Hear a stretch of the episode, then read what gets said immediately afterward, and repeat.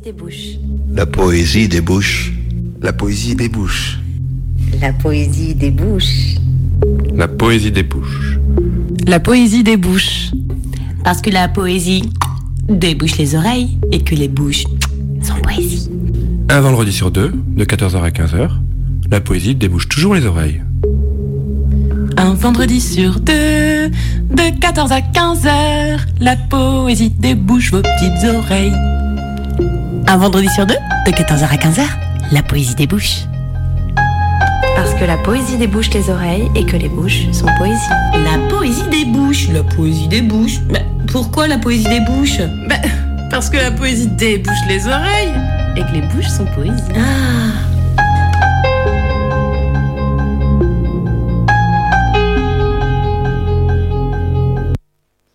Bonjour à toutes et à tous et bienvenue dans la Poésie des Bouches, l'émission où s'aventure la littérature. Pour cette spéciale, célébrer le printemps qui arrive, la poésie, les éclosions, la renaissance, et avec notre programme du jour aussi, l'échange, le partage, la curiosité, la découverte, l'autre. Nous sommes allés à la rencontre du poète Lionel Trouillot, de l'écrivain Maya Ombazich et du généreux Patrick Chamoiseau tous trois invités du Printemps des Poètes de Lyon qui se tient encore pour quelques jours dans l'agglomération. Et puis avec Camille, l'une des techniciennes magiciennes de l'émission, nous sommes allés à votre rencontre. C'est une première, séquence reportage. Pour commencer donc cette émission, cette spéciale qui célèbre le printemps, entretien avec le poète haïtien Lionel Trouillot. J'ai passé un moment intense et calme avec lui, bien qu'un peu bruyant, vous le verrez, entre la cigarette et le café, place des Célestins, dans le premier arrondissement de Lyon. Écoutez. Bonjour Lionel Trouillot, je suis ravie d'être avec vous aujourd'hui. Là, on est, euh, place euh, des Célestins à Lyon. Je vous présente rapidement. Vous êtes né à Port-au-Prince dans les années 50, poète écrivain. Vous écrivez en créole et en français. Parmi vos œuvres, nous citerons votre premier roman, Rue des Pas Perdus, chez Actes Sud en 1998. L'amour avant que j'oublie, chez Actes Sud également en 2007. Et puis aussi votre recueil de poésie, c'est avec Main qu'on fait chanson, au temps des cerises en 2015. Vous êtes invité au 19e Printemps des Poètes à Lyon. J'ai donc le plaisir de vous retrouver ici, place des Célestins. Vous ne vous destiniez pas à l'écriture. J'ai lu que vous aviez étudié le droit. Alors que s'est-il passé entre vous et l'écriture, et plus particulièrement avec la poésie? Vous savez, j'ai fait les études de, de droit, en effet, mais j'ai commencé à écrire beaucoup plus tôt. Pour être honnête, je n'ai pas souvenir de moi n'écrivant pas. Et ma mère, qui, pour des raisons particulières dans ses relations avec mon père, en était venue à ne plus aimer la, la littérature, a dit que j'ai commencé à mentir dès l'âge de 6 ans. Et c'était une façon de, de dire que j'avais commencé à écrire dès l'âge de 6 ans. Évidemment, j'écrivais des, des bêtises. Il semble que je racontais des histoires. Moi, je n'ai pas souvenir du contenu de ce que j'ai écrit, mais écrire m'a toujours habité, sans pour autant que j'ai pensé à faire de la littérature un métier. Donc j'ai commencé à publier très tôt dans des, revues, euh, parce que j'avais 14-15 ans, puis ça a continué, et puis euh, des textes publiés dans les revenus, c'est devenu ensuite euh, des livres. Ces études de droit, c'était un peu pour en donner l'impression, donner l'illusion à la dictature, c'était quand même l'époque de la dictature des Duvaliers, que j'étais euh, un garçon de bonne famille, euh, bien inscrit dans la tradition familiale. Mon père était avocat, bâtonnier de l'ordre des avocats, avocat conseil de la Banque nationale. Donc, euh, ces études de loi, ça m'a surtout permis à me livrer à mes activités clandestines et à vivre la nuit ma passion pour la littérature. Très bien, merci. Alors j'ai lu que vous avez dirigé l'anthologie bilingue de la poésie créole haïtienne de 1986 à nos jours, parue chez Actes Sud en 2015. Et naturellement, j'ai donc envie de vous demander de me parler un peu plus de la poésie créole haïtienne. Personnellement, je crois que c'est la plus grande zone de vitalité de la littérature haïtienne d'aujourd'hui. La littérature haïtienne est née en, en français, héritage colonial. Euh, Haïti obtient son son indépendance, enfin, le verbe obtenir ne convient pas. Haïti se bat pour son indépendance et c'est une victoire militaire qui donne naissance à l'État haïtien. Mais à l'époque, et pendant tout le 19e siècle, ça a été, si vous voulez, euh, dans la pratique littéraire, une sorte de... Le paradigme, c'était l'imitation. Le paradigme, c'était l'imitation de, du classicisme, du pseudo-classicisme, du romantisme. Au fait, c'était moins de la littérature que du fétichisme de la langue. Et puis, au fil du temps, euh, s'est développée une écriture en créole. Cette écriture en créole, elle a mis beaucoup de temps à naître, elle a mis beaucoup de temps à être respectée par ce qu'on pourrait appeler l'establishment littéraire. Aujourd'hui, nous sommes dans un nouvel âge. Nous sommes dans un nouvel âge parce que vous avez des garçons et des filles issus des milieux populaires dont le créole est vraiment la première langue et dans certains cas la seule langue qui commence à s'exprimer. Et ça crée des déplacements sur le plan thématique, ça crée des déplacements dans le rapport à la langue. Moi, quand j'ai commencé à écrire en créole, c'est un peu une langue que je suis allé chercher. Alors que ceux et celles qui écrivent aujourd'hui en créole, qui ont dans les quelque part entre 20 et 40 ans, ceux-là, c'est leur langue et ils l'ont vécu, ils la vivent comme langue d'écriture. Il y a un énorme déplacement. Malheureusement, ceci n'est pas connu à l'étranger. C'est pour cela qu'avec mes amis de l'atelier jeudi soir, nous avons décidé de faire cette anthologie, de réaliser cette anthologie pour que justement les lecteurs francophones puissent connaître les poètes de langue créole d'Haïti.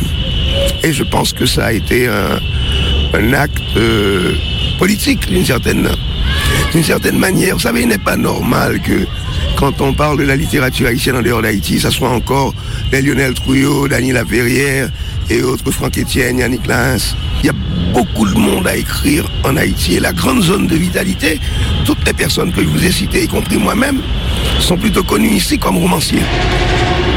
Même quand nous écrivons aussi de la poésie.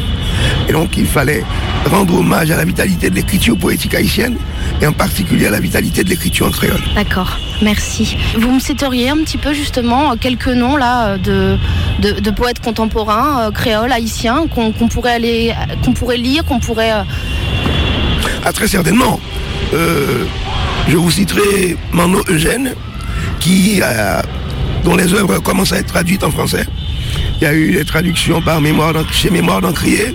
Je vous citerai Jeudi Inema, qui vient de publier d'ailleurs un, recueil en français, Autant des cerises, mais qui écrit aussi en, créole, Kermond, Lovely, Fifi, euh, ils sont nombreux. Et justement dans l'anthologie, euh, on peut voir cette, euh, cette vitalité, parce qu'il y a quand même 44 ans. Ouais. Est-ce que vous pouvez me dire, Lionel Trouillot, quel rapport vous entretenez avec la langue française Écoutez, pour moi c'est un outil de travail. Je n'ai aucun fétichisme de, de la langue. J'ai le, bonheur de pouvoir parler, écrire dans deux langues, le créole et, et le français. La langue, pour moi, est quelque part, oui, un domaine, mais elle est surtout un outil de travail. la langue que je cherche, c'est une langue qui pourrait s'appeler quelque part du trouillot. Et que ce soit en français, que ce soit en, créole, je crois que heureusement pour les écrivains issus des sociétés euh, produites par la colonisation et par la révolte contre la colonisation, euh, on a quand même passé l'âge où on était dans ce fétichisme de la langue française comme langue de la vérité, comme, comme langue de l'humanisme. On arrête avec tout ce genre de bêtises. Parce que, écoutez, le, macho français, quand il tape sur sa femme, il tape sur sa femme en français. Donc on arrête de me dire la langue française, langue de l'humanisme, ça n'a ça, aucun sens. pour moi, c'est un outil de travail euh, comme le créole. Merci. Réponse euh, complète et pertinente et assez puissante. Euh, dans votre dernier roman, Kanjaou, paru en 2016 audition Actes de Sud, vous racontez l'itinéraire de cinq jeunes gens à l'orée de l'âge adulte. Alors, dans la culture populaire haïtienne, Kanjaou veut dire fête, partage et célébration. Par le récit de l'entrée dans l'âge adulte de cinq jeunes, Popol, Wadney, Joël, Sophonie et le narrateur, habitant la rue qui donne sur le grand cimetière de Port-au-Prince, explorer les souffrances et indignités auxquelles est soumise une jeunesse qui a du mal à croire en la bonté et le collectif, tant seules les conditions de la survie individuelle semblent réunies, mettre en mots le combat entre la précarité et les idéaux, et les violences symboliques que les communautés peuvent exercer sur les individus. Selon vous, où en est Haïti? Un état de catastrophe? Un virage sectaire si l'on reconnaît que l'évangélisme a pris une place considérable dans le pays, mais aussi que conservatisme, crainte de l'autre de son voisin sont promus au rang de logique de survie? Euh, Je dirais pas la crainte de, de l'autre en tant que en tant que tel. Oui, c'est vrai que vous avez euh, euh, l'infestation euh, de ce que j'appelle moi les sectes religieuses sous obédience américaine qui sont dans un discours carrément d'affrontement. c'est un discours de guerre de religion vis-à-vis du vaudou, qui est la religion populaire qui serait à l'origine de tous les malheurs d'Haïti. Donc c'est un contenu profondément raciste et méprisant. Il y a surtout l'inégalité sociale, puisque vous avez une société quand même dans laquelle un petit groupe possède le gros des, richesses. Et il y a tout cela. Il y a toutes les formes d'injustice, d'exclusion, de, domination, mais il y a aussi énormément de formes de révolte et, de vie. Moi, je pense que le, drame actuel d'Haïti, c'est cette euh, domination de ce qu'on appelle euh, la communauté internationale qui intervient dans les élections, qui intervient dans les grandes décisions euh, pour l'orientation de la vie politique et de l'organisation sociale de, de la société. C'est un pays qui doit recouvrer quelque part son droit de dire je, son droit de dire nous. Et je pense que c'est le gros, c'est le gros débat actuellement. Et si vous lisez justement les poètes de l'anthologie, euh, vous verrez comment cette poésie, qui n'est pas du tout une poésie nombriliste, hein, cette poésie euh, est dans un regard direct sur la réalité actuelle. Et on voit, euh, on entend la révolte, on entend, on entend la douleur, on entend la souffrance, mais on entend aussi cette euh, volonté très forte, très ferme de dire nous n'acceptons pas cela. Et je pense que dans l'histoire d'Haïti, ça peut paraître paradoxal. Pour un pays connu aussi pour l'analphabétisme, dans l'histoire d'Haïti, la poésie a toujours joué ce rôle de négation, de discours de négation, de rejet de l'ordre qui opprime. Et aujourd'hui, c'est plus fort c'est plus fort que jamais. Le motif de l'émission, de la poésie des bouches, là, que vous découvrez donc avec moi, avec cette interview, et euh, je demande à chaque fois aux invités si vous étiez un poème, quel serait-il oh, Je pense facilement, ça serait Je t'aime de Paul Éluard. Et vous pourriez me les citer les quelques vers Oh évidemment, je t'aime pour toutes les femmes que je n'ai pas connues, je t'aime pour tous les temps où je n'ai pas vécu, etc., etc., pour l'odeur du grand large et l'odeur du pain chaud. Et je pense que c'est une, c'est d'une euh, limpidité et une confiance en l'amour et en la bonté. Merci. Et une dernière, une dernière petite question. Alors, à, chaque fois qu'il y a un invité, on, je demande quelle musique il aurait, il aurait envie d'écouter en studio, etc. Est-ce que vous auriez euh, une musique euh, qu'on pourrait passer euh?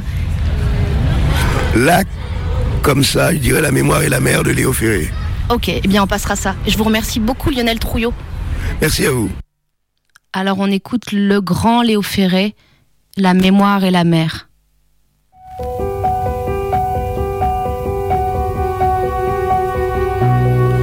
La marée, je l'ai dans le cœur qui me remonte comme un signe. Je meurs de ma petite sœur, de mon enfant et de mon signe. Un bateau, ça dépend comment on la rime au port. De justesse, il pleure de mon firmament. Des années-lumière et j'en laisse. Fantôme Jersey, celui qui vient les soirs de frime te lancer la brume en baiser et te ramasser dans ses rimes comme le trémail de juillet où luisait le loup solitaire, celui que je voyais briller.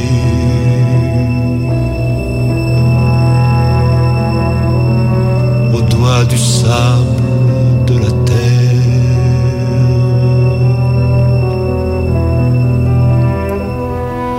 Rappelle-toi ce chien de mer que nous libérions sur parole qui gueule dans le désert des goémons de nécropole. Je suis sûr que la vie est là avec ses poumons de flanelle. Quand il pleure de ces temps-là, le froid tout gris qui nous appelle. Je me souviens des soirs là-bas et des sprints gagnés sur l'écume cette bave des chevaux rats au ras des rocs qui se consume, oh, l'ange des plaisirs perdus, aux rumeurs d'une autre habitude, mes désirs dès lors ne sont plus.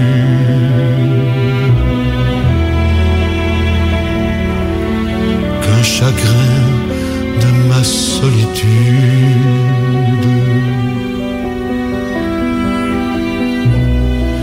Et le diable des soirs conquis, avec ses pâleurs de rescousse et le squale des paradis, dans le milieu mouillé de mousse, revient fille verte des fjords, revient violon des violonnades dans le port, fanfare les corps pour le retour des camarades. Au parfum rare des salants, dans le poivre feu des gerçures, quand j'allais géométrisant mon âme au creux de ta blessure, dans le désordre de ton cul poissé dans les draps d'aube fine, je voyais un vitrail de pluie.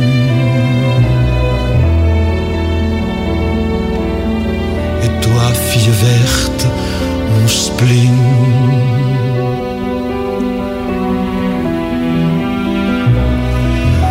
coquillages figurants sous les sunlights cassés, liquides jouent de la castagnette, tant qu'on dirait l'Espagne livide, Dieu des granites. Ayez pitié de leur vocation de parure, quand le couteau vient s'immiscer dans leur castagnette figure. Et je voyais ce compressant quand on pressant l'entrevoyure entre les persiennes du sang et que les globules figurent une mathématique bleue dans cette mer jamais étale d'où nous remonte peu à peu.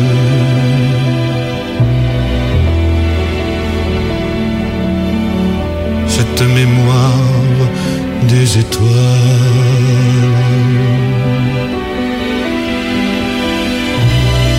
Cette rumeur qui vient de là sous l'arc copain où je m'aveugle ces mains qui me font du flafla, ces mains ruminantes qui me cette rumeur me suit longtemps, comme un mendiant sous l'anathème, comme l'ombre qui perd son temps à dessiner mon théorème. Et sur mon maquillage roux s'en vient battre comme une porte cette rumeur qui va debout dans la rue aux musiques mortes. C'est fini la mer, c'est fini sur la plage, le sable belle comme des moutons d'infini.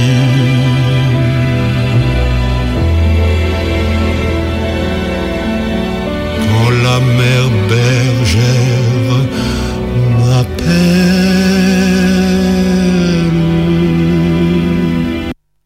Quelle magnifique chanson de Léo Ferré. Alors à présent, entretien avec Maya Bazic.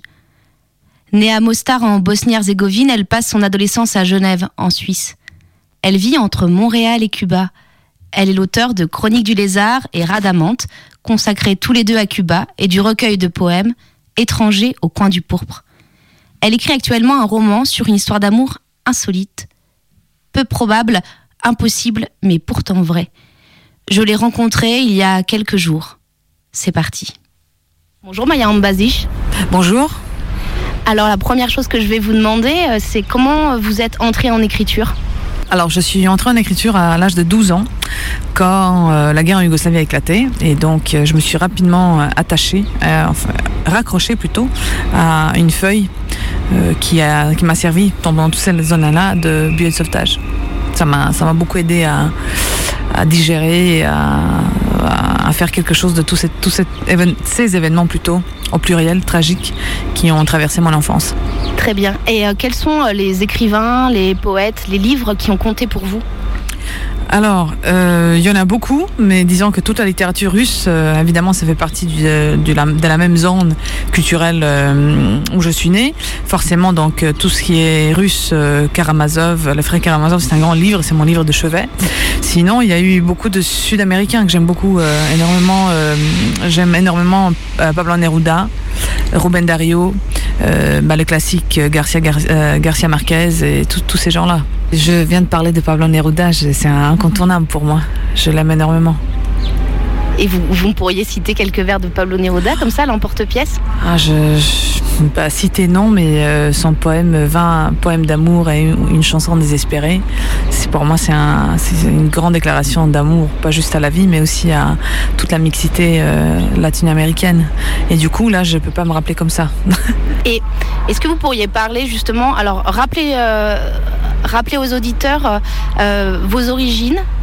Et aussi peut-être euh, le rapport aux langues que vous avez, à la langue française et puis à votre langue, j'ai envie de dire oui, maternelle, mais euh, rapport aux langues au pluriel. Alors les origines, je suis née en ex-Yougoslavie, en Bosnie-Herzégovine, plus précisément à Mostar. Et donc euh, mon dernier livre qui vient de sortir chez Flammarion, qui s'appelle Mostargia, c'est un jeu de mots entre Mostar et nostalgie. Et euh, ensuite, bah, c'est cette langue qui n'existe plus, hein, qui est serbo-croate, parce que là on fait plusieurs langues, même si c'est la même langue. Du coup, aujourd'hui, ça serait bosniaque, parce qu'on identifie la langue au territoire. Et euh, évidemment, quand la guerre éclatait, on a, nous, on a été réfugiés politiques en Suisse, ce qui fait que, bah, voilà, là j'ai appris le français. Le français est devenu ma langue littéraire surtout. Et ensuite, il y a eu d'autres langues qui se sont rajoutées, comme l'espagnol, l'anglais. euh, là, j'ai étudié en philosophie, donc j'étais obligée de toucher un peu l'allemand. Et j'ai je travaille beaucoup sur, les écrivains turcs aussi, donc je me suis intéressée à la langue turque. C'est devenu euh, un mélange de langues et d'identité euh, linguistique. Et, Maya, dites-moi, être une femme, être une femme, être une femme écrivain, c'est une question ouverte évidemment comme toujours, mais être une femme écrivain pour vous, ça, représente quoi? Ça dit quoi? Ça signifie quoi? Ça demande quoi aujourd'hui dans notre monde euh, contemporain? Ça signifie pour moi surtout ne pas se laisser impressionner par la présence masculine euh, dans la littérature. Je sais pas en France, mais au Québec où j'habite, à Montréal, c'est pas, c'est un combat de tous les jours. Faire, euh, faire en sorte que les femmes soient présentes euh, autant sur la scène littéraire, artistique, euh, qu'au niveau des jurys, des prix. donc voilà, ne, ne pas se laisser impressionner et, faire sa place. Et surtout essayer le plus possible de faire entendre les voix qui nous ont précédés et qui n'ont pas pu avoir quelque part la chance qu'on a aujourd'hui. C'est de parler pour celles euh, qui, voilà, qui, n'ont pas pu parler. Et euh, alors le livre qui, qui est paru chez Flammarion, vous pouvez nous en dire quelques mots? Oui, alors c'est donc, c'est, en fait, premièrement, je dirais que c'est un hommage à mon père qui n'est plus malheureusement aujourd'hui et qui représentait justement l'âme slave. Et je parlais tout à l'heure des frères Karamazov. Lui, c'est l'incarnation euh, des Karamazov. Donc à la fois, j'avais un homme excessivement tragique et insupportable et en même temps quelqu'un d'adorable. Évidemment, pendant que je vivais avec lui, je me rendais pas compte. Et du coup, du jour au lendemain, ben, quand il est décédé, je me suis dit c'était vraiment un personnage. Il fallait absolument que je fasse un livre sur lui. Donc c'est à travers sa vie et ses yeux que je raconte un peu l'histoire de, de la en Yougoslavie et de notre périple, euh, en fait tout, le périple d'exil, de, en partant de chez nous jusqu'à Canada et aussi le livre se termine à Cuba parce que c'est là aussi que, bah, que je vis à moitié, donc euh, et qui était aussi un pays, très important pour lui. Est-ce que vous pouvez nous décrire euh, où est-ce qu'on se trouve là? Qu'est-ce qu'on a autour de nous? On se trouve euh, dans une gare d'ailleurs, c'est c'est ce qui me déconcentre un peu de l'entrevue parce qu'il y a beaucoup de trains. Alors ça me ça m'invite euh, au voyage. Donc c'est alors je pense qu'on est à la gare de Perrache et euh, il y, y a toutes sortes de personnages et d'oiseaux différents qui passent sous forme humaine et animale. Alors c'est c'est très poétique. Il y a un peu de soleil aussi. Oui, on est bien, on est en extérieur. C'est bien hein, les, les, les interviews comme ça un Non, petit peu. beaucoup, d'autant plus qu'à Montréal en ce moment il fait moins 30.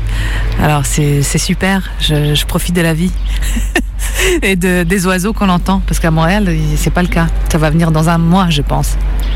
C'est- C'est un plaisir de vous entendre rire, en tout cas, Maya. Merci. Merci de l'invitation. Une, une question importante pour l'émission La Poésie des Bouches, c'est si vous étiez euh, un poème, lequel serait-il? C'est vraiment très difficile de répondre à cette question. Il y en a plusieurs. Mais si je pouvais m'incarner dans un poème, je pense que je serais le poème de tous les poèmes de Thierry Reynard. C'est- J'aime beaucoup sa poésie. C'est, j'ai l'impression qu'il s'incarne, lui, dans le poème. Donc c'est vraiment le, quand je, lis sa poésie, je, l'entends, je le vois, et j'aime énormément. Et je pense que si j'étais un poème, je serais un poème de Thierry Renard. Bon, Thierry Renard, je le rappelle, qui était mon premier invité pour l'émission autour de la ville et qui est le directeur de l'espace Pandora et puis aussi bah, le programmateur du Printemps des Poètes à Lyon. Donc c'est puis c'est aussi un ami, non, Maya? Bien sûr, bien sûr. C'est plus qu'un ami. Moi, c'est fait, il fait partie de la tribu. La tribu. Oui, on a une tribu. Alors la tribu à travers le monde et dont euh, lui il fait partie. On s'est retrouvé plusieurs fois à Montréal, ici. Euh, là, j'aimerais beaucoup qu'il vienne à, Cuba aussi, donc on verra. Mais effectivement, c'est, il fait partie de la tribu. On l'aime beaucoup sur plusieurs continents. Super. Alors Maya, maintenant vous avez un livre entre vos mains. Est-ce que vous pourriez nous lire un ou deux poèmes de votre cru? Oui, avec plaisir. Alors je vous lis un poème qui s'appelle Dignité de la vendeuse de pistaches. Et c'est un poème qui vient de sortir de mon dernier recueil qui s'appelle Cantique des Méridiens, publié justement à la passe du vent.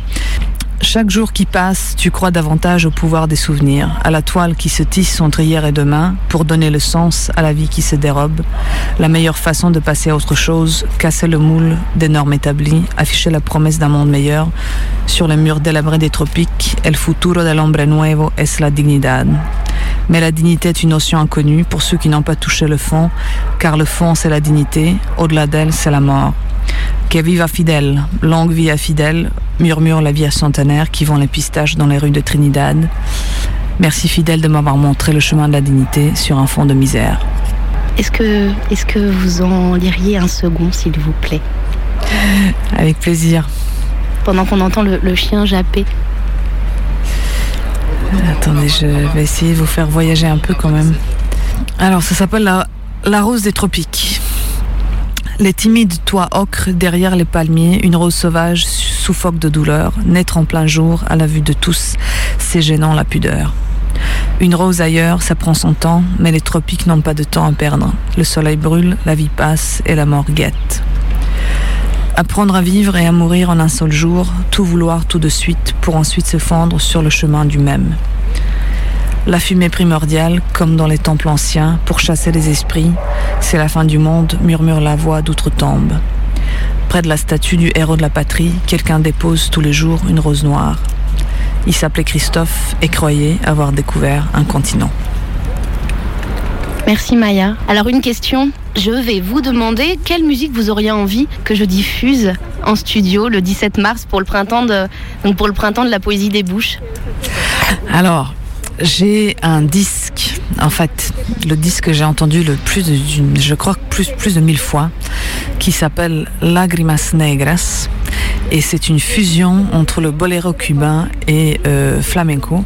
Et donc le très grand chanteur de flamenco, Diego El Cigala, a enregistré un disque qui s'appelle donc Lágrimas Negras, les, larmes noires, euh, il y a quelques années et c'est devenu euh, mon disque fétiche la chanson, en fait, tout ce qu'ils ont fait ensemble, c'est extraordinaire parce que ça, c'est effectivement ce dont j'ai parlé tout à l'heure. On parle de la fusion, et je pense que c'est une fusion qui est très très réussie. Et d'autant plus que c'était improbable de, mettre ensemble flamenco et boléro. On pensait jamais que ça allait donner euh, ce qu'ils ont fait, et c'est vraiment extraordinaire.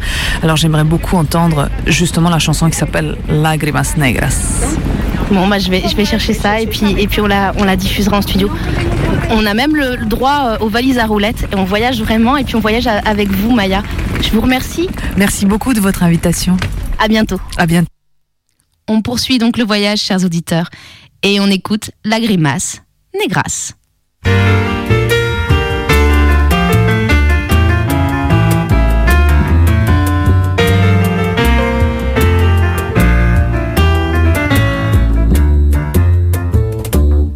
Y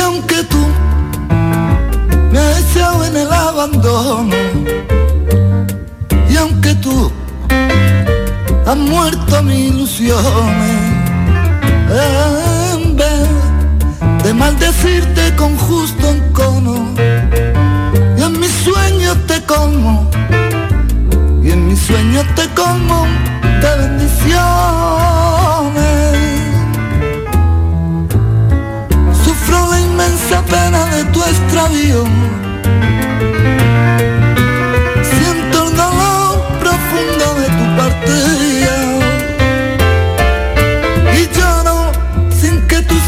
que el llanto mío tiene lágrimas negras, tiene lágrimas negras como mi vida.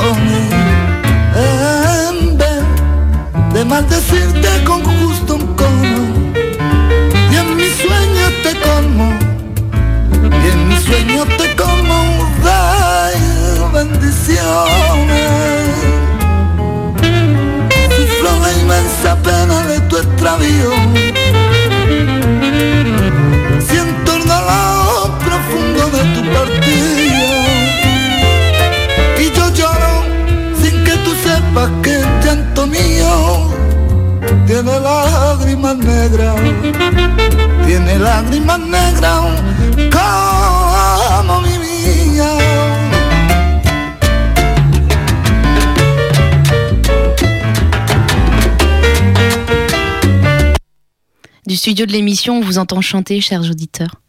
Alors, le moment est venu de la nouvelle séquence, la séquence reportage.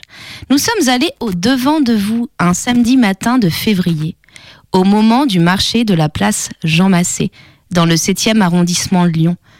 Nous nous sommes approchés et puis nous vous avons demandé si vous lisiez de la poésie, ce qu'elle vous évoquait, et plus si affinité. La poésie des bouches. Reportage. On est place Jean Massé sur le marché du, du samedi matin.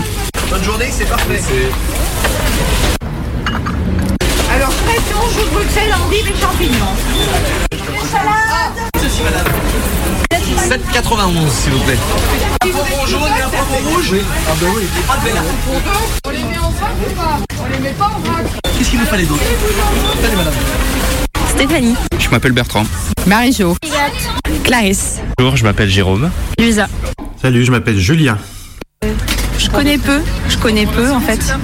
Voilà, peu de sollicitations. J'en ai lu, mon, mon grand-père en a écrit en fait, lu et c'est- c'était pas incroyable, alors du coup j'en ai pas lu plus. Je lis pas beaucoup de poésie, j'en lis un petit peu. Je lis beaucoup. Des histoires, des romans, des témoignages. Moi, la poésie, ben, je la retrouve dans le vin et dans la bouffe. Euh, après, je j'ai pas pas forcément les compétences euh, ou les qualités pour comprendre la poésie. Moi, j'estime en tout cas. Mais j'aime bien et je suis quand même euh, toujours à la recherche de, de, l'évasion. Et donc, finalement, dans le vin, on la retrouve aussi dans la littérature, la poésie et la musique. La maternelle, le CP, Jacques Prévert, et puis les comptines. Spontanément, c'est ça. Puis après, c'est la grande poésie et voilà, qui est Ben, c'est un peu comme le vin en fait. C'est on voit une étiquette et ça fait peur. Et on a et on se dit ah je vais rien comprendre et puis en fait faut juste euh, tout lâcher et se dire euh, ben si on va y arriver quoi. On ouvre la bouteille, on ouvre le bouquin et on rentre dedans quoi. Alors moi je suis champenois donc euh, Rimbaud Verlaine. Reste mes marottes. Quand j'étais petite, ah, pour l'école. Éluard, Aragon, voilà. C'est des livres qui viennent de mes parents et que j'ai chez moi et que je réouvre, mais très très rarement, trop rarement. Quand j'ai du temps déjà, et puis quand j'essaye de me retrouver un peu, en fait. Quand j'essaye de, de me recentrer sur moi-même. Oui, j'en ai beaucoup lu plus jeune. Euh, maintenant, je lis euh, plus des romans. euh. Oui, l'hippopotame barboteur, l'hippopotame barboteur. Ce que j'aime dans la vie, c'est patauger, flotter, barboter dans la rivière. Et ce que je préfère encore, c'est souffler des bulles légères par les gros trous de mon nez. Des bulles qui font cloque avant d'éclater. Bah, par les basiques. euh, Oh non, j'ai peur de dire des bêtises. Vous pouvez la- faut la poser à Luisa. J'ai pas envie de dire une bêtise. Ben moi, en fait, mon, mon frère, il a fait des recherches généalogiques et euh, j'aurais un lien avec Arthur Rimbaud, donc euh, je me suis un peu intéressée à lui, mais c'est tout. Je suis pas attiré par la poésie, tout simplement. La poésie, je peux y a- on peut y avoir accès dans, dans des chansons. Quoi. Je lis pas beaucoup déjà. Si on lit pas beaucoup, ça veut dire qu'on on lit pas beaucoup de poésie non plus, quoi, encore moins. Pas par aversion, c'est pas pour. euh, c'est, euh, c'est comme ça, quoi. J'aime bien ça à la base, mais euh, c'est vrai que je suis pas. Enfin, je lis beaucoup sur mon smartphone et puis je vais plus m'intéresser à des pages de foot, mais je vais pas chercher à lire de la poésie, mais j'aime bien. C'est quelque chose que j'aime bien quand même, quoi. Bah, c'est un hippopotame qui, c'est un hippopotame qui barbote dans l'eau. Hippopotame barboteur. Ce que j'aime dans la vie, c'est patauger, flotter, barboter dans la rivière. Et ce que je préfère encore, c'est souffler des bulles légères par les gros trous de mon nez. Des bulles qui font cloc avant d'éclater. Anne-Marie Chapeauton. Non, pas du tout. J'avoue que non, non plus. Euh, je pense que la dernière fois que j'ai lu de la poésie, ça devait être au lycée euh, quand on m'a demandé d'en lire, mais euh, de moi-même, euh, je ne me souviens pas la dernière fois que c'était, donc ça doit faire il y a très très longtemps. Non. non, pas très souvent, non. Bah, en fait, on a une amie de la famille qui fait euh, des poèmes. Du coup, euh, elle a récemment euh, écrit un livre, enfin, comment ça s'appelle Je sais plus. Un livre de poésie. Euh, je crois qu'il va bientôt sortir. Ou, euh, et du coup, elle fait des poésies. Du coup, euh, elle écrit souvent des poésies sur Facebook. Du coup, je lis souvent ses poèmes. Mais après, c'est. euh, c'est pas dans des livres. Non, non, je dois avouer que non, pas du tout, non. Je n'en lis pas du tout. Euh, depuis, je vais reprendre sûrement ce que disent un peu beaucoup de gens, depuis, euh, depuis le lycée et cours de français, je dois avouer que non, j'en ai pas, enfin au sens strict du terme, euh, des poèmes, de la poésie, de grands auteurs, etc., ou même actuels. Euh, non. Après, euh, j'ai, bon là c'est le, c'est le Toulousain qui va parler, mais quand j'écoute, euh, quand j'écoute Claude Nougaro, ou quand je lis ses textes ou ce qu'il a pu écrire à côté d'ailleurs, parce qu'il était quand même aussi un petit peu poète, euh, je pense que voilà, ça, c'est des choses qui à mes yeux se rapprochent peut-être un peu de la poésie. Et donc on va dire que peut-être que le rapport que j'ai à la poésie, voilà, ça se limite à Claude Nougaro, donc euh, euh, voilà, c'est peut-être pas des, des poètes au sens strict du terme, mais mais voilà, enfin je pense qu'on en est pas loin, ou voire même peut-être carrément dedans, mais voilà, mais après de, de, de la poésie. euh, euh, voilà, j'ai j'ai pas relu, euh, j'ai pas relu Baudelaire ou, euh, ou Apollinaire euh, depuis, euh, bah, depuis le lycée. Quoi. Un petit peu, oui, ça m'arrive. Plutôt des auteurs anglais, euh, William Blake, euh, ce genre de choses. Non, Marseille, je ne saurais pas vous réciter des vers. Je sais pas, j'ai pas l'occasion, enfin, j'ai pas, j'y pense pas, ou je sais pas, je, je vais pas chercher. Je cherche pas à dire de la poésie.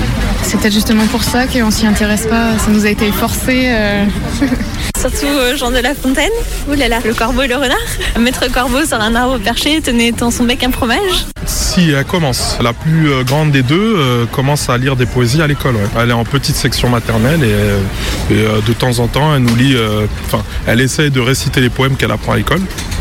Et puis euh, nous on a les textes donc euh, de temps en temps bah, on les lit, c'est vrai, c'est vrai. La poésie des bouches. Poésie, euh, c'est Victor Hugo, c'est plein de choses, c'est plein de, plein de poètes comme ça, quoi. La poésie, je sais pas, c'est euh, ample comme, euh, comme terme. Donc euh, c'est le jeu des mots, quoi. Donc dans une chanson, on peut retrouver le- un, un jeu des mots. Je sais, je sais pas, quand on écoute Gainsbourg, par exemple, on voit très bien que les mots, ils sont agencés d'une certaine manière pour faire des, pour faire des jeux de mots. Et, euh, Donc je pense que c'est, euh, on peut pas euh, définir la poésie rien qu'avec ça, mais, mais c'en est une. C'est une des parties de la poésie, quoi. Mais si vous me demandez de, vous déclamer, un, je sais pas, un, j'ai même pas de poète qui me viennent à l'esprit, mais euh, pourquoi pas Rimbaud, quoi Je saurais pas vous dire, quoi. Je saurais pas vous dire. euh, ouais, si je vais vous dire les fleurs du mal, mais voilà, c'est tout. J'ai appris le titre, c'est tout. mais je les ai jamais lus, quoi. Pourtant, j'ai le bouquin chez moi. J'essaie de me souvenir de ce que je ressentais en lisant. Euh, me souviens que j'avais adoré euh, Apollinaire. Euh, C'était plus pour la créativité. C'était c'était ses écrits, euh, je sais plus comment ça s'appelle. Calligramme, voilà, d'Apollinaire. Euh, bah, moi, je dirais créativité. À la poésie, c'est surtout, on va dire, c'est vraiment l'art d'écrire, c'est vraiment... moi j'aime bien, euh, comme style musical, j'aime bien le rap.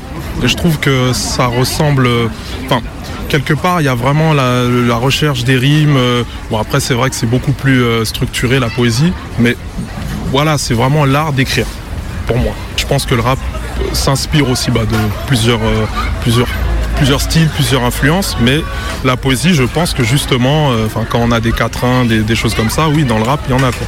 Donc oui, on a pas mal de poètes dans, dans le rap, et oui, oui, c'est vrai qu'il y a des gens qui ont une belle plume, et ça fait, c'est poétique. C'est là, en fait, plus, je vous parle, plus je me rends compte qu'en fait, oui, j'aime bien la poésie, mais euh, c'est juste que je la lis d'une autre manière. Moi, je suis admiratif hein, de toute façon la poésie en elle-même, mais en plus de ça, euh, dans le rap, je trouve ça vraiment beau, euh, justement, d'écrire avec, en ayant, bah, je sais pas comment ils font, quoi.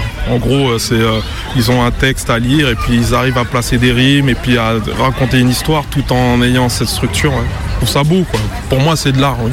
Ça m'évoque des textes courts, très métaphoriques, des lectures, des lectures en fait compliquées, euh, exigeantes, qui demandent euh, la concentration et, qui amènent très loin. Et c'est aussi d'ailleurs, je pense pour ça que j'en lis peu, parce que euh, ça demande peut-être un effort, une motivation un peu au départ pour se dire bah tiens je vais aller lire de la poésie. Même quand je rentre dans une librairie, quand je vois le, rayon poésie, de fait j'y vais pas parce que je sais que j'ai pas j'ai pas peut-être l'envie de faire cet effort là au début de, de concentration c'est pas c'est pas forcément ça peut se lire assez facilement mais c'est pas j'aborde pas je me dis pas que je vais euh, lire un, recueil de poésie enfin de poèmes ou, euh, ou même des chansons de Nougaro puisque je parlais de lui comme euh, un roman un peu le rêve. Ça m'évoque quoi? Belle phrase, quelque chose d'assez inaccessible quand même. Un peu le rêve, on va dire. Des choses qui peuvent faire rêver. Moi, ça m'évoque quelque chose d'abstrait, enfin, et puis de la créativité aussi, comme de l'art avec des mots. où euh, je lis pas forcément que de la poésie, mais je cultive une- un mode de vie qui pourrait se dire poétique. Je serais plutôt dans l'observation de la nature, la contemplation, l'éveil des sens. Donc euh, c'est pas à travers les mots du poète que je vis ma poésie, c'est plutôt à travers mon expérience de vie. C'est au travers des mots d'essayer de penser à, à ce qu'on ressent vraiment. La courbe de mon cœur fait le tour, la courbe de tes yeux, pardon, fait le tour de mon cœur, un rond de danse et de douceur. Auréole du temps, berceau nocturne et sûr, et si je ne sais plus tout ce que j'ai vécu, c'est que tes yeux ne m'ont pas toujours vu. Rigolo. Le rêve un peu, quand même. Eh ben, euh, rêver à des choses un peu, euh, comment dire, euh, pas des choses concrètes, quoi, des, le rêve. Pas terre à terre, non, pas du tout. C'est euh, le marché de Jean Massé, c'est quand même la réalité brutale. Disons euh, l'imaginaire. On lisait beaucoup de poésie, de contes euh, quand on était euh, inscrit à la bibliothèque. Du coup, je lisais. Ouais. Dès qu'on essaye de faire euh, mettre une image dans l'esprit des gens, ça veut dire qu'on est un peu dans la poésie, je pense. Tout est mélangé dans les chansons. donc, euh, Il y a à la fois la musique euh, et les, les textes qui font que euh, on se met dans un univers qui n'existe pas et c'est un peu de la poésie. Je sais pas ce que c'est la poésie. Est-ce que des paroles de chansons, c'est de la poésie? Dans ce cas-là, des chansons de Gainsbourg, des chansons de Barbara, ça peut être de la poésie. Donc dans ce cas-là, j'en lis. La poésie des bouches. Reportage. Alors c'est parti, on écoute Claude Nougaro, le jazz et la java.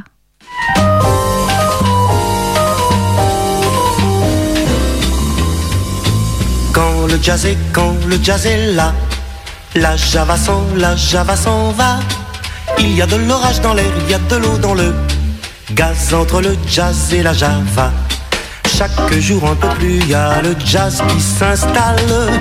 Alors la rage au cœur, la java fait la malle. Ses petites fesses en bataille sous sa jupe fendue. Elle écrase sa gauloise et s'en va dans la rue. Quand le jazz est, quand le jazz est là. La java s'en, la java s'en va. Il y a de l'orage dans l'air, il y a de l'eau dans le entre le jazz et la java. Quand j'écoute Béa un solo de batterie, v'là la java qui râle au nom de la patrie. Mais quand je crie bravo à l'accordéoniste, c'est le jazz qui m'engueule me traitant de raciste. Quand le jazz est, quand le jazz est là, la java s'en, la java s'en va. Il y a de l'orage dans l'air, il y a de l'eau dans le gaz entre le jazz et la java. Pour moi, jazz et java, c'est du pareil au même. Je me saoule à la Bastille et noirci à Harlem. Pour moi, jazz et java, dans le fond, c'est tout comme quand le jazz dit gomène, la java dit gomme. Mais quand le jazz est, quand le jazz est là, la java s'en, la java s'en va. Il y a de l'orage dans l'air, il y a de l'eau dans le gaz entre le jazz et la java. Jazz et java copains, ça doit pouvoir se faire. Pour qu'il en soit ainsi, tiens, je partage en frère. Je donne au jazz mes pieds pour marquer son tempo. Et je donne à la java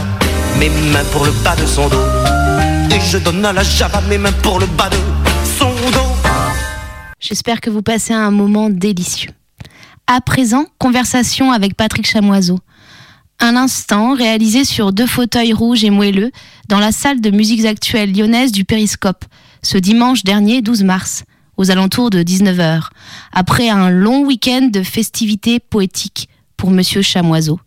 L'ambiance autour de nous était assez vivante, voire même vibrante.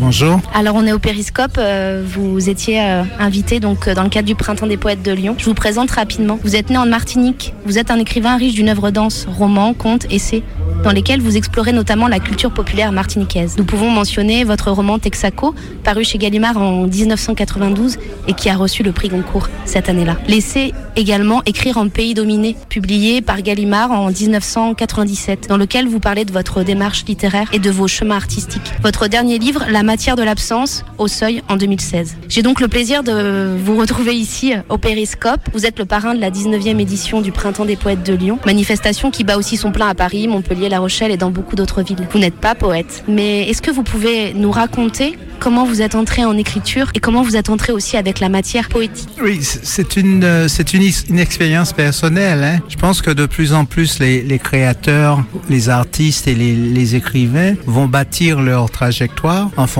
d'une expérience qui va être toujours très très singulière. Euh, L'accès à un art va se faire de manière totalement inattendue, en tout cas totalement imprévisible. Euh, il n'y a pas une bonne manière d'entrer en littérature. Ceci, il y a quand même, il y a quand même des invariants. Pour moi, l'entrée en littérature, c'est faite par la lecture. Euh, écrire, c'est lire.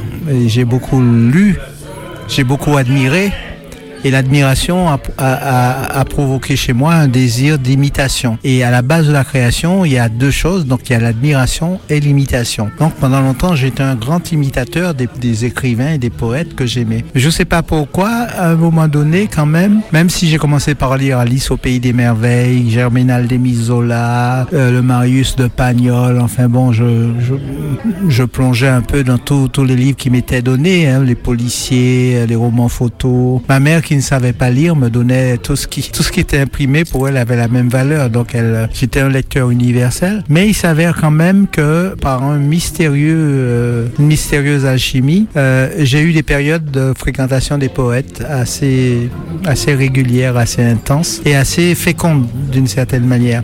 Ce qui fait que la je dirais qu'il y a trois il y a eu trois accès pour moi. Admiration mimétisme et poésie. Voilà. Et à partir de là euh, les, les, hasards, les disponibilités, enfin bon, tous les accidents de l'expérience individuelle font que je suis devenu écrivain. Moi, ce que je voulais être, euh, j'étais très intéressé par la philosophie, très intéressé par les beaux-arts, je pensais être artiste. Euh, Mais lorsque ma mère a essayé de m'inscrire à un cours euh, de d'art plastique, de peinture, on est allés ensemble et puis quand quand le prof a annoncé combien ça coûtait, donc on pouvait pas payer, donc euh, c'était râpé. Donc il ne me restait plus que le crayon et la gomme. Avec un crayon et une gomme, on fait des petits dessins et on, écrit des poèmes, quoi. Et voilà, donc je suis devenu par la force des choses et la nécessité devenu écrivain. Alors, pour poursuivre, la poésie et son utilité sont souvent interrogées on entend ici et là une affirmation de son inutilité, maintenue au dernier rang de la littérature avec un grand L. Dans ce monde contemporain en proie aux réalités les plus inhumaines et violentes, la poésie semble la dernière aux yeux de beaucoup à pouvoir faire sens. Et quelle relation avez-vous à la poésie? Que diriez-vous du rôle tenu par la poésie? À quoi sert-elle selon vous? Ce qu'il faut comprendre, c'est que lorsque l'imaginaire est dominé, et ça c'est vraiment la caractéristique du monde contemporain, autrefois les, les dominations étaient violentes, euh, euh, des armées, des, des macoutes, euh, euh, des nazis, des fusils, enfin bon, on emprisonnait, on massacrait, on tuait, etc. Il y a une, une part violente de la domination que, qui a très très largement été exprimée par la, colonisation. Et cette part violente a disparu. Mais dans toutes les dominations, qu'elles soient archaïques ou contemporaines, il y a une dimension qui était la- l'action sur les imaginaires. Toutes les formes de domination, même si elles ont, été, elles ont eu une part violente, ont transformé les imaginaires et ont amené ceux qui étaient dominés à intérioriser un petit peu les modalités de leur domination, donc à accepter euh, par des principes de, de valeur, de, hiérarchisation ou de soumission intériorisée, à accepter d'être victime de l'exploitation et de la domination. Et c'est ça qui est important. Aujourd'hui, je pense que l'empire le plus violent et le plus barbare qui règne aujourd'hui sous l'imaginaire des hommes, c'est le capitalisme, le néolibéralisme. Et qu- quand l'imaginaire est complètement dominé, il n'a pas d'alternative. On n'arrive pas à imaginer une solution globale au capitalisme. Et c'est là que la poésie intervient parce que la poésie ne, ne donne pas de solution, la poésie ne donne pas de mot d'ordre, la poésie n'est pas au service d'un engagement, euh, etc. La poésie, c'est ce qui déclenche dans l'esprit des images, des couleurs, des sensations, de la musique, des ouvertures, des déraillements, euh, des, des fulgurances, des foudres, des petits soleils, de petites lunes, des grands vents, etc. Et ça, ça, ça précipite l'esprit dans une, une sorte de reconstruction globale de sa perception du réel. Et c'est ça qui est Alors ça paraît inutile en, départ, mais quand l'esprit s'est figé, quand l'imaginaire s'est figé sur des lignes très fortes nourries par la domination, on n'arrive plus à imaginer la résistance, la, résistance déterminante et même l'alternative. Par contre, quand la poésie se précipite et transforme pour nous la perception qu'on a du réel, des possibles, des perspectives, des images, des lignes de fuite apparaissent et à ce moment-là, de nouvelles formes de résistance peuvent surgir. Et c'est ça la, la fonction de la poésie. La poésie a toujours été dans des lieux de fondation. Chaque fois qu'une communauté humaine ou qu'un esprit humain euh, a besoin de, de, de se construire de manière fondamentale, en tout cas de créer le terreau ou le, le paysage à partir duquel il va produire son élan, c'est la, la forme poétique qui a été, euh, qui a été la, plus, euh, la plus présente, en tout cas la plus mobilisée. La plus mobilisatrice, Patrick. mais- C'est-à-dire que la- ce qui est paradoxal, c'est que la poésie est toujours dans les périodes fondatrices. Mais ce qui, se, qui va se passer, c'est que quand, l'imaginaire est dominé, un imaginaire dominé est généralement Et l'imaginaire dominé, desséché, n'arrive pas à, s'oxygéner. Et quand un imaginaire n'arrive pas à s'oxygéner, la poésie tombe. Elle paraît inutile, elle paraît euh, euh, faible. On se dit, bon, on n'est pas dans le concret, on n'est pas dans l'utile, on n'est pas dans l'efficace. Euh, ouais, c'est une perte de temps. Ou alors, ça peut être un petit ornement de l'existence, etc. Mais c'est pas déterminant, c'est pas sérieux. Alors, c'est parce que l'imaginaire s'est desséché qu'il n'a plus euh, cette, euh, la capacité de faire de la poésie une source de renouvellement. Espère que la poésie fera source de nou- renouvellement. Oui, je pense que les poètes sont absolument essentiels en matière de dans les temps de détresse et de et, surtout quand l'horizon est bouché. Et c'est ça qui il y a chez un philosophe qui s'appelle Georges Didier Huberman, il, il parle des images. Moi j'aime bien cette idée parce que c'est vrai qu'on Quand on veut parler de, de perspective, de possibilité, on, on met souvent la notion d'horizon. Mais quand l'imaginaire est dominé, l'horizon peut être plombé. L'horizon est dans la domination. Par contre, le surgissement des images, les couleurs, les saveurs, les des lignes de fuite comme ça créées par un texte poétique, des déconstructions de lignes de force du réel, quand ça surgit, ça peut être absolument magnifique, défaire l'horizon et remplir l'horizon d'une constellation d'images différentes, de possibilités autres. Alors, votre œuvre, dans la lignée d'Édouard Glissant, théorise et pratique la créolité. Un entretien au journal de l'Humanité en 2016, vous dites Quand j'ai commencé à écrire, je ne voulais pas me laisser avaler par la langue française, d'où un gros travail de distanciation. J'ai dû récupérer la langue créole, sa richesse, s'y minorer, dévaloriser, insulter, fouler aux pieds. Est-ce qu'il s'agit pour vous alors de ne pas comme vous laisser manger par la langue française et aussi de réactiver et de poursuivre l'essentialité de l'oralité du créole Contes, proverbes, chants. Quel rapport justement entretenez-vous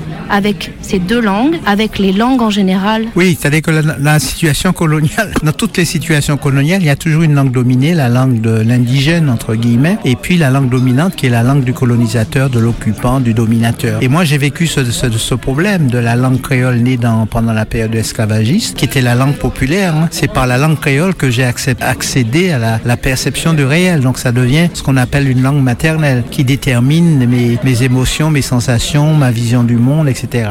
Et par-dessus, il y a eu la langue française qui est venue s'ajouter, euh, euh, s'imposer à mon esprit par l'école. Du coup, je me suis retrouvé avec deux langues et c'était pas habituel dans les identités archaïques. On a une langue et puis on a une langue maternelle et puis c'est elle qui détermine le monde. Or, la colonisation a provoqué le fait que des enfants se retrouvent avec deux langues, une langue machin, etc. Et on sait plus quoi faire, on sait plus comment se positionner. On a plusieurs histoires, on a des couleurs de peau différentes. La, colonisation a- a beaucoup brouillé les choses. Donc, on a résolu l'affaire en disant qu'il fallait sortir, et c'est ça qui est important, il faut sortir des absolus des langues. Maintenant que le monde est relié, toutes les langues sont à la portée de tout le monde. Et toutes les langues, c'est la richesse de la pensée et de l'imaginaire humain. C'est-à-dire qu'un système d'éducation qui auparavant se construisait, se construisait de manière monolithique, ma langue, mon histoire, mes ancêtres, mon clocher, mon ceci, mon cela. Aujourd'hui, nous avons, euh, de par la mise en relation du monde, nous avons des sociétés d'individus et des sociétés multiculturelles. Et pire, plutôt que d'avoir simplement des sociétés où on a différentes nationalités, différentes races, différentes religions, différentes perceptions du monde qui se euh, suggap- euh, juxtaposent, on a véritablement des sociétés multitransculturelles. Et c'est le trans qui est important, parce qu'il n'y a plus d'absolu. C'est-à-dire que les cultures, quelle est la dynamique de, de ces rencontres de diversité? Ce sont les individus. Et les individus, chacun mène une expérience particulière, chacun reçoit, prend, interprète, réinterprète. Euh, dans le cadre de son expérience, chacun mène quelque chose qui est, euh, qui est très très particulier dans la grande diversité du monde. Ce qui fait que les, multi, euh, les sociétés multitransculturelles ne peuvent plus fonctionner sur des unicités. Dans une société multitransculturelle, il y a des langues, il y a des histoires, il y a des dieux, il y a des symboles, il y a, toute espèce de choses. Et ça, ça nous oblige aujourd'hui à avoir des politiques publiques qui envisagent cette nouvelle réalité et qui comprennent qu'on ne peut plus, dans un espace humain contemporain, avoir un grand récit national qui ne raconterait qu'une histoire d'un seul point de vue. Toutes les histoires se sont rencontrées, toutes les mémoires se sont rencontrées, toutes les sensibilités se rencontrent. À partir de là, il faut revoir la plupart des, des dispositifs symboliques, revoir les systèmes d'éducation, revoir l'enseignement euh, de l'histoire. Enfin bon, nous entrons dans un monde relationnel. Et ça, ça provoque euh, quelque chose euh, d'absolument important. Mais le plus déterminant, c'est que nous ne pouvons plus habiter les langues de manière absolue. On n'est pas, on peut pas considérer qu'aujourd'hui, qu'avec la langue française ou la langue anglaise ou avec je ne sais quelle langue, on peut épuiser la totalité du réel. Celui qui veut véritablement vivre le paysage mondial dans lequel aujourd'hui il doit se,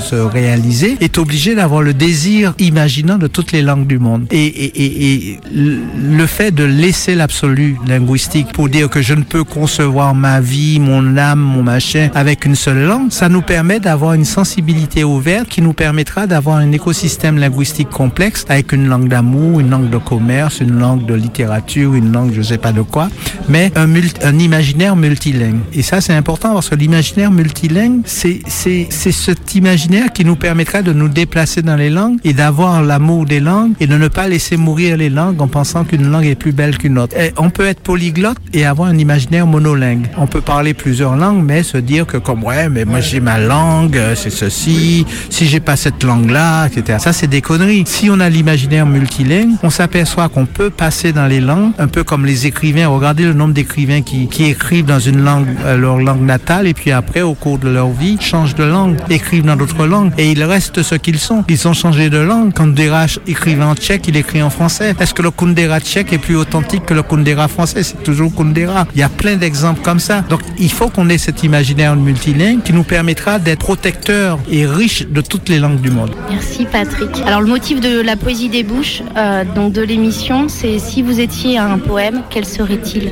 Ah, La conscience de Victor Hugo.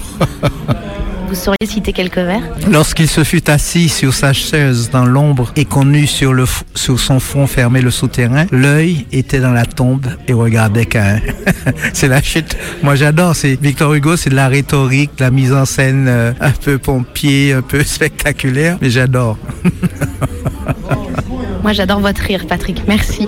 Alors une dernière chose, Euh, dans l'émission, on passe de la musique. Je programme de la musique. Alors j'ai envie de vous demander, quelle musique vous aimeriez qu'on passe? Alors, New York City de Tabou Combo. C'est un orchestre haïtien où il raconte euh, l'exil parce qu'il y a une, avec la dictature des Macoutes euh, de Duvalier, il y a beaucoup d'Haïtiens qui ont quitté Haïti et puis la misère et puis les problèmes et beaucoup se sont réfugiés euh, aux États-Unis à New York. Donc il y a une très très forte communauté haïtienne à, New York et l'orchestre haïtien Tabou Combo vivait à New York. Et ils ont fait ce chef-d'œuvre absolument incroyable qui s'appelle New York City où on a un déploiement narratif musical qui est absolument extraordinaire et qui, à mon avis, constitue un petit peu le pendant musical de ce que je- de la manière dont j'aurais aimé écrire. Merci beaucoup Patrick d'avoir euh, accordé ce moment périscope. À bientôt. Alors la musique de Patrick Chamoiseau, c'est donc New York City par l'orchestre Tapu Combo et ça date de 1975.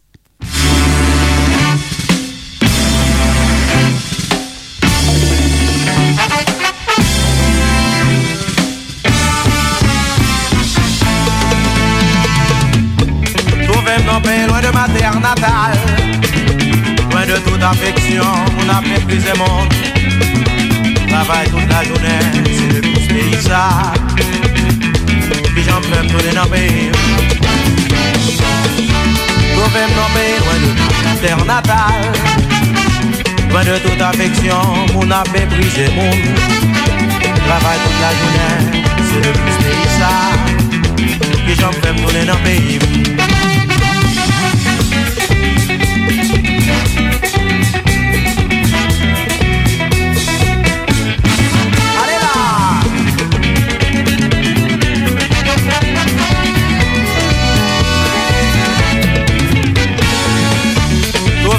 Loin de Port-au-Prince, Haïti Loin de toute affection, on a méprisé mon Travaille toute la journée, c'est le luxe pays ça Et j'en fais me tourner dans le pays Consumito a cuenta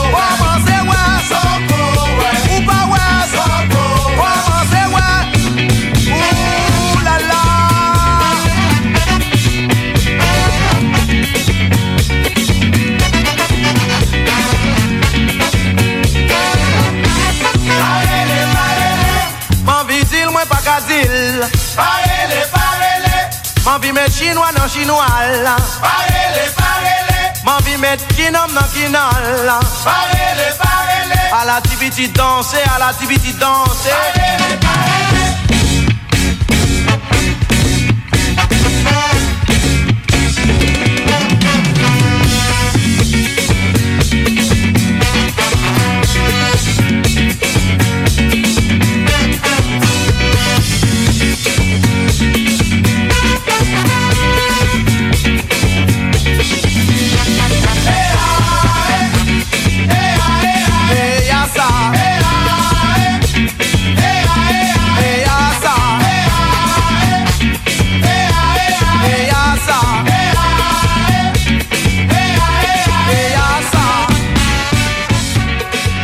Voilà, c'était la spéciale de la poésie des bouches, la spéciale printemps. Mon Camille et moi en studio, euh, je vous avoue, on, dansait. hein. Alors, je remercie Maya Ambazich, Patrick Chamoiseau et Lionel Trouillot. Et je remercie encore plus vivement l'espace Pandora et toute son équipe organisatrice du Printemps des Poètes de Lyon. Nous saluons aussi toutes celles et tous ceux croisés sur le marché de Jean Massé. Et puis bien évidemment, eh bien, je remercie Mademoiselle Camille à la régie. La prochaine, le 31 mars, pour une spéciale slam. Je recevrai la slameuse et poétesse Katia Bouchou-Eva. La poésie des bouches se réécoute, les podcasts et les références de l'émission sur le site Radio Canu, rubrique blog des émissions, la poésie des bouches. Je vous embrasse et je vous dis à très bientôt. Y a-t-il plus bel échantillon Pour l'être humain, y a-t-il plus céleste que cela? Une voix. Et ce son-là suffit pour naître. La poésie des bouches.